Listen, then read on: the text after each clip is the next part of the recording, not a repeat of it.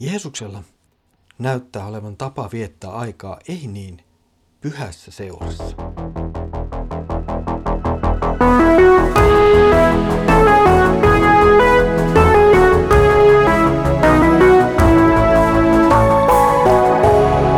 Kirjoitusten pauloissa.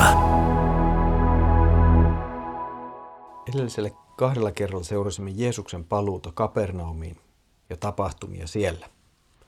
Jeesus parantaa halvaantuneen ja samalla paljastaa taas jotakin omasta identiteetistään antamalla halvaantuneen synnit anteeksi. Nyt matkamme jatkuu taas seuraavaan tilanteeseen. Jeesus kutsuu seuraavan opetuslapsensa ja viettää aikaa niiden ihmisten kanssa, jotka eivät ole niin kovin fariseusten suosiossa. Luemme Markuksen evankeliumin 2. luvun jakeet 13-17. Jeesus lähti sitten taas järven rantaan. Koko ihmisjoukko tuli hänen perässään, ja hän opetti heitä. Kulkiessaan tulliaseman ohi hän näki Leevin, Alfeuksen pojan, istuman siellä. Jeesus sanoi hänelle, seuraa minua. Ja hän nousi ja lähti seuraamaan Jeesusta. Jeesus oli sitten aterialla Leevin kodissa. Monia publikaaneja ja muita syntisiä aterioi Jeesuksen ja hänen opetuslastensa kanssa, sillä heitä oli paljon hänen seuraajiensa joukossa. Kun fariseuksiin kuuluvat lainopettajat näkivät Jeesuksen syövän syntistä ja publikaanien seurassa, he sanoivat hänen opetuslapsilleen, kuinka hän syö yhdessä publikaanien ja muiden syntisten kanssa. Jeesus kuuli sen ja sanoi, eivät terveet tarvitse parantajaa, vaan sairaan. En minä tullut kutsumaan hurskaita, vaan syntisiä. Jeesus on taas ihmisjoukon ympäröimä. Markuksen evankeliumista näemme, että Jeesus tuntuu vetävän puolensa ihmisiä kuin hunajamehiläisiä. Mihin tahansa hän meneekin, niin ihmisten saadessa siitä tiedon he tulevat Jeesuksen luo. Jälleen kerran Jeesus alkaa opettaa väkijoukkoa. Hän pitää opetustaan kävellessään ja kävelee kaupungissa olevan tulliaseman ohi. Tulliasemalla istuu Jeesuksen seuraava opetuslapsi. Hän on Leevi, Alfeuksen poika. Kuten aikaisemminkin, Jeesus sanoo vain yksinkertaisen kutsun ja mies lähtee hänen mukaansa. Saman näemme, kun Jeesus kutsui ensimmäiset opetuslapsensa. Jeesuksen sanoissa on jotakin vastustamatonta. Jeesuksen sanat ovat vaikuttavat. Ne saavat aikaan ihmiselle sen, että ihminen on valmis lähtemään Jeesuksen seuraan. Tällainen on Jumalan sana. Se vaikuttaa.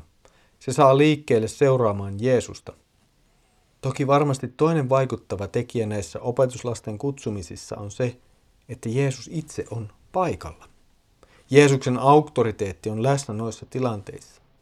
Jumala itse kutsuu. Jumala itse on läsnä noissa tilanteissa. Kutsumisen jälkeen Jeesus lähtee Leevin kotiin aterioimaan. Ateriointi ei ole mikään ihan pieni sivuasia tässä kokonaisuudessa. Lähi-idässä ateriayhteys on tärkeä ystävyyden ja yhteyden merkki. Jeesus antautui tällaiseen yhteyteen ihmisten kanssa, vaikka sitä ei pidetty mitenkään soveliaana uskonnollisten johtajien ja opettajien toimesta. He pitivät tällaista käyttäytymistä täysin vääränä. Aivan kuin tämän vastakohtana Markus mainitsee, että Jeesuksen opetuslapsissa oli paljon veronkerääjiä ja muita syntisiä. Jeesus ei karttanut syntisiä, mutta ei myöskään silitellyt myötäkarvaan heidän syntejään. Jeesus puhuu kääntymyksen tarpeesta myös heille. Ehkä se ero, joka tulee näiden ei niin hienojen Jeesuksen seuraajien ja lainopettajien välillä, nouseekin juuri tarpeesta löytää anteeksi antamus. Tuskin lainopettajatkaan pitivät itseään täysin synnittöminä, mutta he eivät sentään mitään törkysyntisiä olleet, tai ainakin he tekivät paljon työtä pitääkseen Jumalan lain. Jeesuksen toiminta viestii siitä, että hän on tullut tuomaan pelastusta koko Israelille. Hän ei ole vain hurskaita ja lakia noudattamaan pyrkivien pelastaja. Hän on kaikkien pelastaja, ja tähän ryhmään kuuluvat myös ne hyljeksityt syntiset, joita ei muuten joukkoon hyväksytty. Jumalan valtakunta murtautuu esiin Ja se ennemminkin kutsuu kaikkia kuin asettaa ensin vaatimuksia ja rajoja. Tämä ei kuitenkaan merkitse, että Jeesus antaisi siunauksensa synnille tai sanoisi yhdellekään syntiselle, että hänen syntinsä ei merkitse mitään. Jeesuksen sanoma on itse asiassa ihan päinvastainen. Jokaisen ihmisen, jokainen synti on merkityksellinen. Ja juuri näiden syntien tähden Jeesus tuli maailmaan tarjotakseen jokaiselle mahdollisuuden saada syntinsä anteeksi.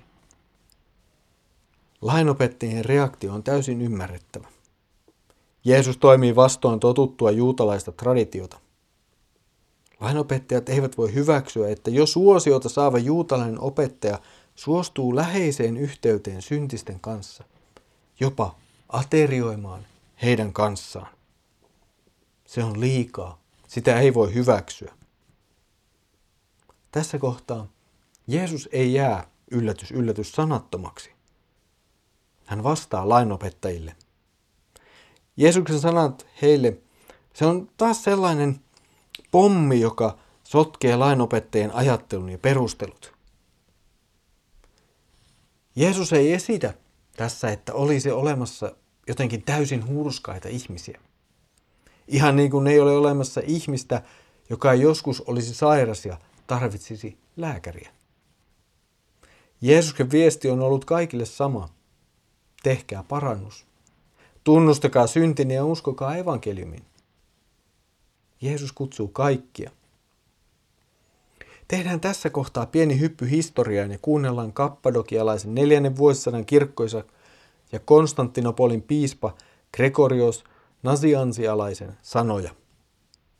Hän tuumaa, kun Jeesusta vastaan hyökättiin siitä, että hän oli syntisten kanssa ja otti opetuslapsekseen veronkeräjän, voisi kysyä, mitä hän voitti tekemällä näin. Ainoastaan syntisen pelastuksen. Jeesuksen syyttäminen syntisten kanssa oleilusta on kuin syyttää lääkäriä, joka kumartuu alas kärsimykseen ja sietää pahaa hajua parantaakseen sairaan.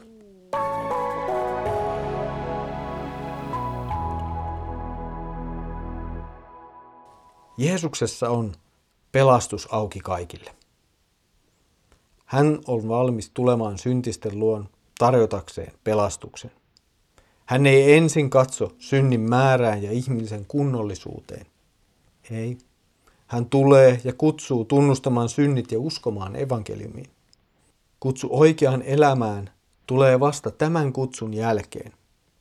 Jeesus ei oleta sinun ensin parantavan itseäsi ja tulevan sitten Jeesuksen luo. Hän tulee sinun luoksesi ja tekee sinut terveeksi ja lähettää siitä sinut matkaan elämään hänen tahtonsa mukaista elämää. Tässä oli tämänkertainen Kirjoitusten pauloissa Raamattu podcast. Kuulisimme mielellämme sinun palautettasi. Voit laittaa palautetta meille joko avaimia.net verkkosivuston kautta ja siellä olevan palautelomakkeen kautta tai sähköpostilla kirjoitustenpauloissa@sekel.fi. Tätä ohjelmaa kustantaa Suomen evankelisluterilainen kansanlähetys. Jos haluat tukea tätä työtä, voit saada siitä lisää tietoa kansanlähetyksen verkkosivuilla kansanlähetys.fi. Mutta nyt Herramme Jeesuksen Kristuksen armo, Isä Jumalan rakkaus ja Pyhän Hengen osallisuus olkoon sinun kanssasi.